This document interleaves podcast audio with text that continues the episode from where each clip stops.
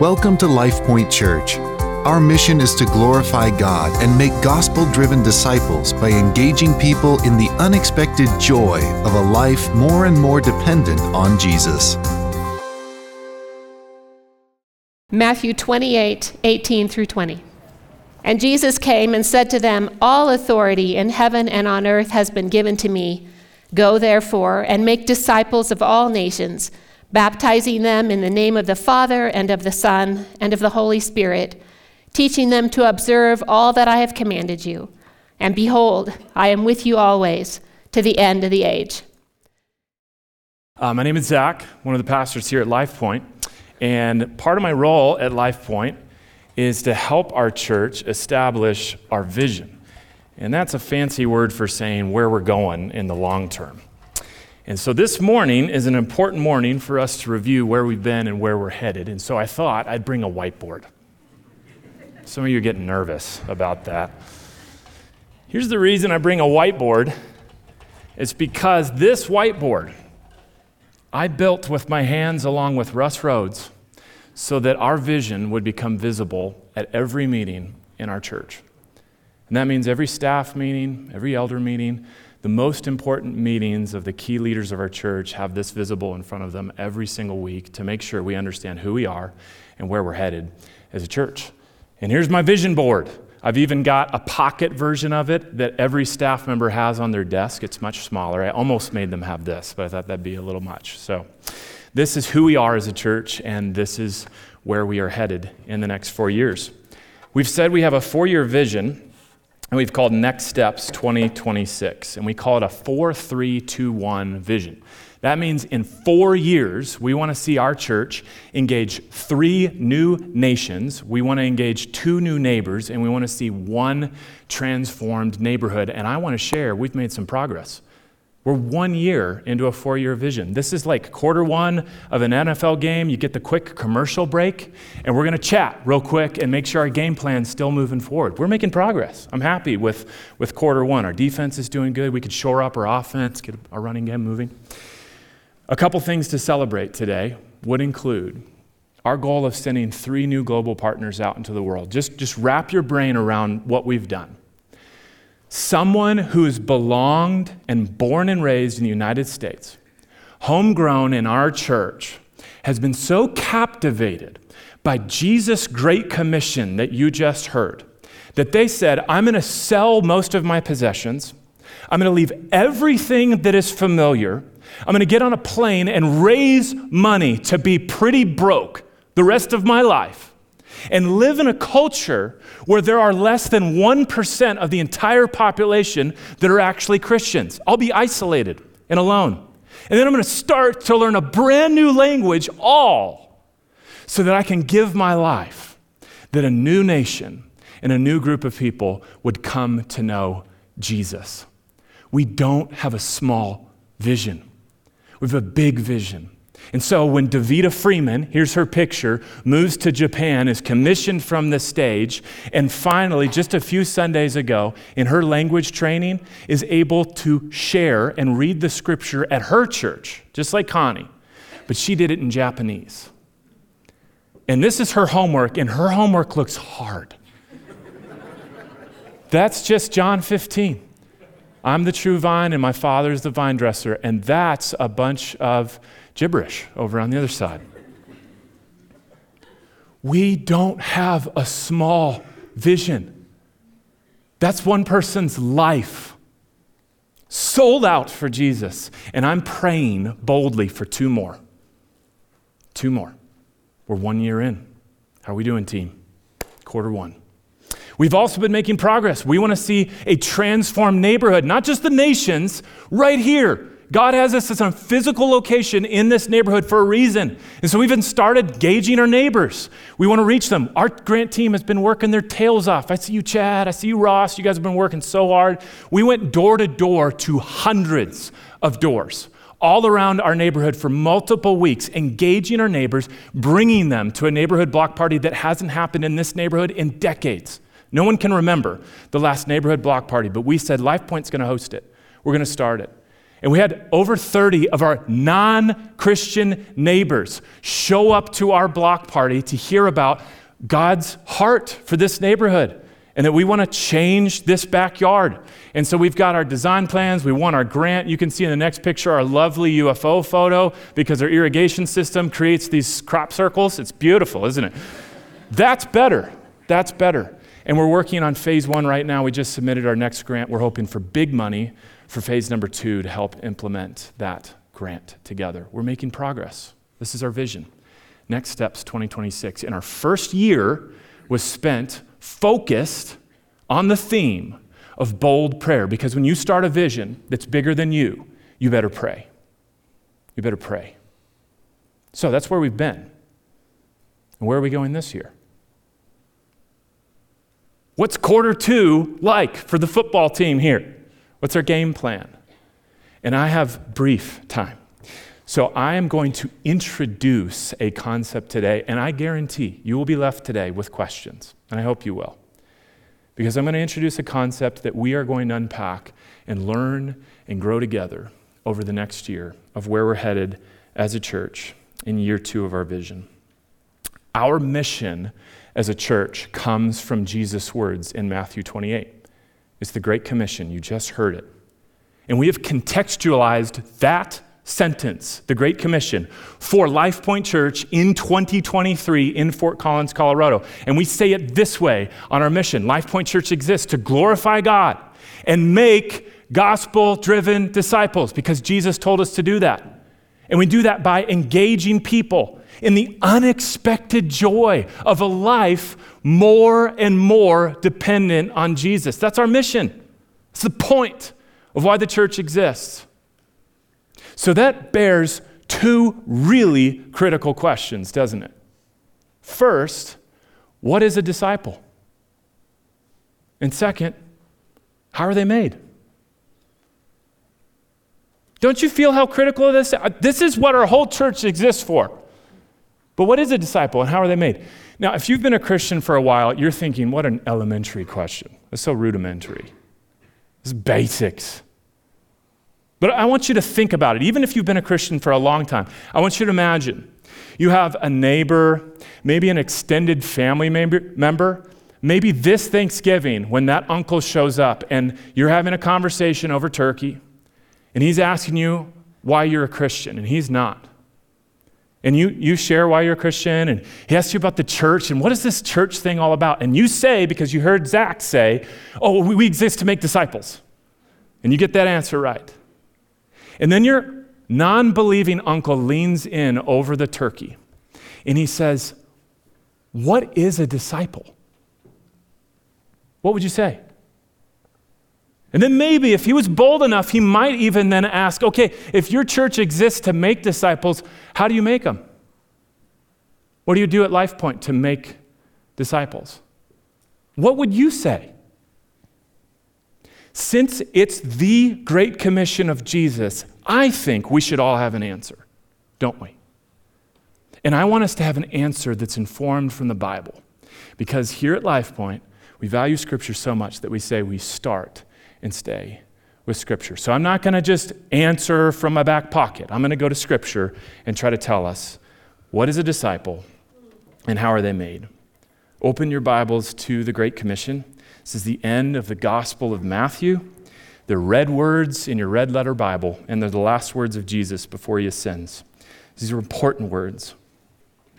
Jesus says this Because I died, and three days later rose from the grave, conquering death itself, I've got some authority. I've got a right to tell you what you should be about now. All authority in heaven and on earth has been given to me. Go therefore and make disciples of all nations. There's that word. That's a Greek word right there, because this was written in a different language originally. Mathetes. And if you went to a Greek dictionary, you just wanted to find out what is a disciple, that's a good place to start. What's a disciple? If you went to the DBL, and saw how that Greek word is defined, you would see things like this. How do you define disciple? A disciple could be described as a follower, a pupil, a student, one tutored. And it's most basic. A disciple is simply a learner. That's all a disciple is. It's someone who learns. Now, there's a particular kind of learning that a disciple is because it's not just like a CSU student. And I'm not, I'm not ragging on CSU students, I love you, but, but if you got to be honest, if you're a learner at CSU and you're in Calc 1, newsflash, you're not going to use calculus in a couple years. I really, I, has anyone taken a differential recent, recently or done an integral? Nobody? Nobody? Okay. There's one, I saw a hand. Okay, I see that. I see that, you engineer. All right. Most of us won't. And that's not the kind of student that a disciple is. Sit in a lecture hall, retain enough information to pass a test, and then completely forget about it. That's not the learner of the Greek word mathetes. It's not what it means. So we've got this cultural issue. How do we define it today? A better word might be in our culture today, might be apprentice. A disciple is an apprentice. Kind of like how a apprentice carpenter wants to learn from a master carpenter. An apprentice can't just pass a quick test because they have correctly identified the different distinct types of wood. That's useless as a carpenter. You see, his learning must be applied learning in life. When an apprentice carpenter learns from a master carpenter, the point is that he can build a beautiful white oak dining table. That's the kind of learning that the Greek word mathetes is pointing to. A disciple is someone who is a lifelong learner underneath a new master. A new master, not just a professor in Calc 1. That's why Paul says in Philippians 3:10, he says this. This is the NIV translation to make it even more clear. I want to know Christ. Do you hear that? That word means learn. Same verb as disciple. I want to learn Christ, just like a disciple learns Jesus. Yes, to know the power of his resurrection and participation in his sufferings. Listen to this not just passing the exam, but becoming like him in his death. That's a learner a, a, an apprentice of Jesus says, You are my master, and I want to become more like you. And that's the other reason why Zack's favorite vision board, here we go. I feel Vanna Whitey this morning. Okay, here we go. We've got our measures right here. There's a reason that our mission is attached to a measure. We're measuring whether or not we're successful, and it turns out it's not just attendance and whether we have a big building and whether we have cash. Those don't matter. This matters. Are we making and nurturing, nurturing genuine disciples of Jesus? And we've put a bullseye on defining that by saying disciples here are going to become like Jesus in three critical ways. They're going to become like Jesus in their heads, in their hearts, and in their hands. All three ways. So, this is what it looks like. If you want to become an apprentice of Jesus, when you first say, I want a new master, I want to become a learner of Christ. You have some things that you need to learn in your head, knowledge. And that comes to us through the revealed knowledge of the Word of God. This is God speaking to us. And so, a brand new learner of Jesus would have to learn about what God is like, and what is sin, and how is someone saved, and where is history heading towards, and what is forgiveness. They have to learn. But if they stopped there and passed Calc 1, because they could answer correctly what forgiveness is on a test, they're not a disciple. They're a CSU student. And you've missed the mark. And that's why we've said it's not enough to sit in church and listen to sermons. You have got to take that thinking in your head and move it into your heart.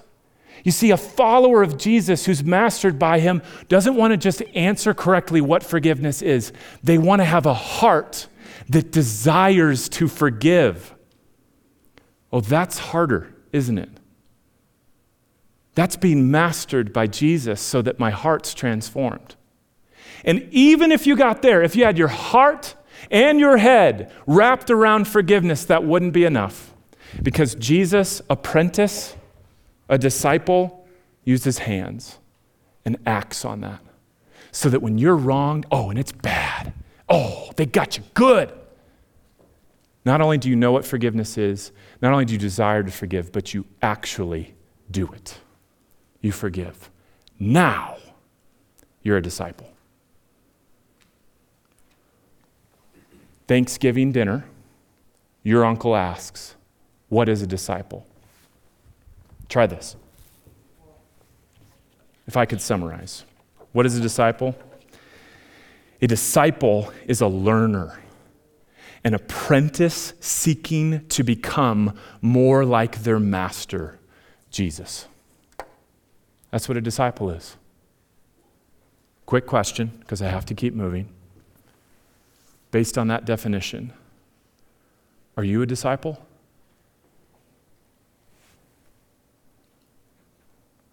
Are you just a CSU student trying to pass the test? Forget about Calc 1?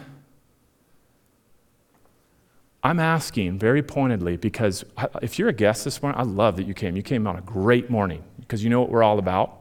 And I just want to make really clear this not, might not be the church for you, and that's okay. But I will bleed and sweat and work long hours so that our church does that. That's what we're about here. And if you're not about that, that's okay. That's okay. There's other shows. You can go somewhere else. But here at Life Point, if you belong here, you will be helped to grow and become a disciple of Jesus. That's why we exist. And that's what we're about. So, uncle at the Thanksgiving table, how then do we make them? If that's a disciple, how do we make a disciple? That's an important question. I'm helped by a fantastic pastor in Australia. Seen him in person. I took our whole staff to a conference in Denver seven or eight years ago. You've seen this book before, but I want to give credit to Tony Payne. This is Trellis and the Vine. Hopefully, you've seen it before. We've even had a discipleship training module on this book, and much of the content I'm going to share now comes from this book. What is disciple making? Part of the problem with that phrase, disciple making or discipleship, is that that phrase doesn't occur in the Bible. Ever. It's not here. If you look at the English Bible, the, the, the word discipleship doesn't exist. Now, the, the reality, the content of discipleship is all over the New Testament, but the word doesn't. And so, and then we use it all the time here, and we use it in really different ways, and it's very confusing. So, what is the process of disciple making? Jesus himself uses a metaphor repeatedly for disciple making. In fact, it's one of the most common phrases that he gives. It's all over the New Testament. He says it's a metaphor like a journey, a pilgrimage, or perhaps following him, a pathway of following him. Hear this. Here's a couple examples. Matthew 4. He calls his disciples, he says, Follow me, and I will make you fishers of men. John 10 27, My sheep know my voice and follow me. Matthew 16 24, If anyone would come after me, he must deny himself, take up his cross, and follow me. Are we catching the metaphor of a path, a journey, a pilgrimage? Paul the author of most of the letters in the New Testament picks up on the same theme. And he says in Philippians 3 Brothers, join in imitating me, following me. Keep your eyes on those who walk path according to the example you have in us or 1 corinthians 11 1 be imitators of me as i am of christ it's all over the new testament do you see the metaphor John Bunyan carries this out in his famous book, Pilgrim's Progress. The nature of disciple making is a metaphor, it's like a, a journey, a path, a pilgrimage. And Jesus invites us to follow him. And so Tony Payne takes this same concept and he actually creates a disciple making pathway. And I want to flesh out what that looks like today. Oh, snap, you didn't know it did that. Oh, yeah, it does. Oh, yes, it does. Tony Payne, in his book, Trellis and the Vine, defines disciple making as a process along this pathway, and he unpacks it from Colossians 1. So I've got Colossians 1 on the screen behind me. Colossians 1, Paul begins with a prayer to disciples, Christians. And this is his prayer for them. He says, I want you to walk on this pathway in a manner worthy of the Lord, fully pleasing to Him, bearing fruit, like doing the things that Jesus taught you. And every good work, increasing in the knowledge of God. Be a learner of Christ. That's what a disciple is. And then He says this He's qualified you for this inheritance to become saints in the light. He's delivered you from the domain of darkness to the kingdom of His Son, where you become saints of light. So, what are the steps along this pathway? Well, if disciple making is a journey, it starts in darkness. And at some point, it moves to a new kingdom, the kingdom of his son, where we become saints of light. And the key difference, the only difference between this big side of the journey and this big side of the journey is the cross of Jesus Christ. At which point, a disciple says, I want a new master. I don't want to be a CSU calculus student anymore. I want to be mastered by Jesus. I want to know him. And through repentance and faith, I'm going to give my life to him. I want to become a disciple, a learner. At that point, that disciple, here's our cute disciple, who's walking along the path, steps over into a new kingdom of light. Now, that's pretty basic. You got darkness and you got light. And you might ask, if we're on a pilgrimage together, I'd like a few more mile markers, just like on a highway. I don't want to drive through Kansas. There's not much to see, and I don't know that I'm making progress. So let's have a little more markers to this, and let's break this down into four stages that Tony Payne unpacks. He says people start over here in the first stage of disciple making is called engage. Engage. That's where it begins. And we've done this, haven't we? Matthew 5:13, Jesus says that his Christians, his followers should have salt and light in the world. That's engaging people who are far from God. So that could be as simple as talking to a mom at a park because your kids are playing together and you invite them to a cool auction at the church that night and somebody who's far from God gets engaged with a Christian in some kind of relationship. And it can happen when you're knocking door to door to throw a neighborhood block party at your church and you meet a wonderful young lady who is very excited about our project, wanted to come to the barbecue, and let me know that she's pagan. And she wanted me to know no, no, no, no, you don't understand. I'm really pagan. Is it okay if I come to your church event? Yes. Yes, in fact, that's why I knocked on your door. Because you live in the neighborhood and I, I want to do this together. Would you partner with us? That's engaging people who are far from God. You can do it too. And so does the church. Eventually, when someone is engaged with a Christian in some way, we move to the next stage, which is evangelism. Man, that's good handwriting. You can read that. Wow. All right. Oh, good. I got it up there. That's better. Evangelize. At some point, if you're going to make disciples, you have to open your mouth and speak, proclaim the truth. Why? Romans 10 14 says, How are they going to believe if nobody, nobody hears? And how are they going to hear if they don't have someone to preach? And how are they going to preach if they're not sent like Davida to Japan? At some point, you got to open your mouth. You got to say, you got to say, this is my story. You know what? My testimony, when you're at the dinner table and you invite your neighbor over and you're like, can I just share my story? You know, I'm a Christian for these reasons, and here's the gospel. And you've just proclaimed the truth of the gospel. It can happen in Craig's office when Jesse is coming to him and learning about what the gospel is, and Craig unpacks the truth that Jesus came to die for our sins and you can have hope and life in him. And Jesse takes a step across the line. And it can happen when people stand up in church. but at some point, you evangelize. Now, this might take years.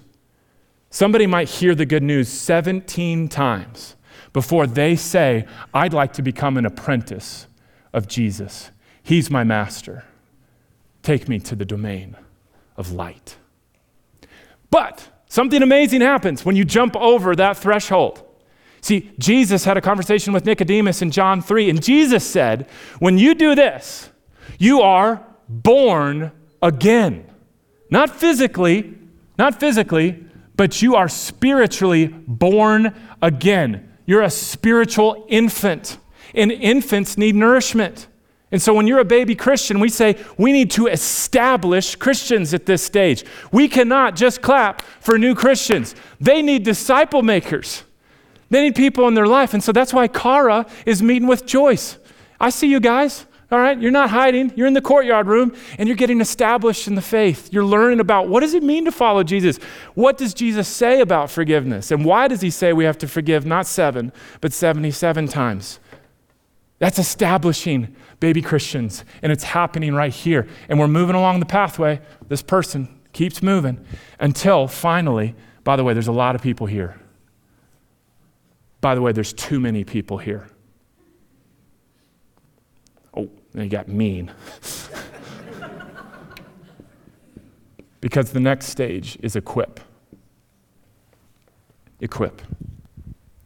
We don't just need to be established for four decades as a Christian. You've been drinking milk. You need some training. It's time to get into the game and start playing football. And that's the final stage equip. That happens from Ephesians 4:11. God gave leaders in the church to equip the saints for ministry. We don't have a staff to do ministry for you. And by golly, I have stuck a flag in the ground and I said, "We will not hire anyone to take other people's joy of doing ministry. If you get a paycheck at this church, you will equip people to do ministry. You will not do it for them. I will die on that hill. Because that makes your job too easy, and because you miss out on the greatest joy of your life to be a part of the mission of God. And so we're here to equip people. And that's why Davida is learning Japanese. And that's why she's been meeting with our global partnership team about strategies of how to do fundraising and what it's like to do cross cultural ministry because she's getting equipped to use her gifts to be a disciple way over here and to reach back, grab the hand of someone else, and start pulling them forward. That's disciple making. Two implications. Man, I'm out of time. What does this mean? First, disciple making then is simply the process of helping people take steps to the right. That's it. This isn't rocket science. It's pretty simple. We're helping people take steps to the right to become more like Jesus. That's implication one. Implication two if that's all disciple making is, that means anybody, I'm looking at you, anybody can help somebody take a step to the right. You can do this. In fact, we can all do this, can't we? So, two questions I have for you to challenge you as I run out of time. First, where are you on this path? If I gave you a marker and you had to walk up here, where would you draw yourself? I'll give you a hint. I think a lot of us are here. And that's not a bad thing unless you've been a Christian for five decades. And then that's a bad thing. Where are you on the pathway? Second question talk about this at lunch. Who's around you on the pathway? I'm talking like Paul said imitate me as I imitate Christ. Is there somebody in front of you on this pathway? that you could be a Timothy and they could be your Paul And you could say, I want to watch your way of life. I want to see how you forgive so I can learn how to forgive because you forgive like Christ forgives. Do you have people next to you? Are you in a life group? Are you linking arms and saying, let's be a community together and walk towards becoming more like Jesus? And finally, and most important, is anybody behind you? Christians rarely look backwards. Who's walking behind you? Are, are you here? If you just became a Christian, you are some of the best people to reach back here. You are on fire for Jesus. You know what it's like to walk in darkness. You're the best people who can reach back and grab somebody here and say, Look, my life's changed. Come with me. I want to teach you about Jesus. Where are you on the path? And who's around you? Let's pray. Father, I'm passionate because this matters. Lord, you know I've buried some good friends this year and I feel how short time is. And I only have so many words, and I have so many minutes and so many days on this earth, and I don't want to waste any of them. I want it to matter. So please come impress upon us by your Spirit whatever I have shared that is truth from your word, carry it into our hearts and challenge us to be a people who are zealous for your glory and who are so radically loving that we'd be willing to risk just about anything to be able to help others know Christ and become more like him. So please, God, transform our church this year. Help us this year learn and grow to become a church who is all about your mission as we make disciples. We pray this in Christ's name. Amen. That concludes LifePoint Church's podcast. For more information about our church, visit sharethelife.org.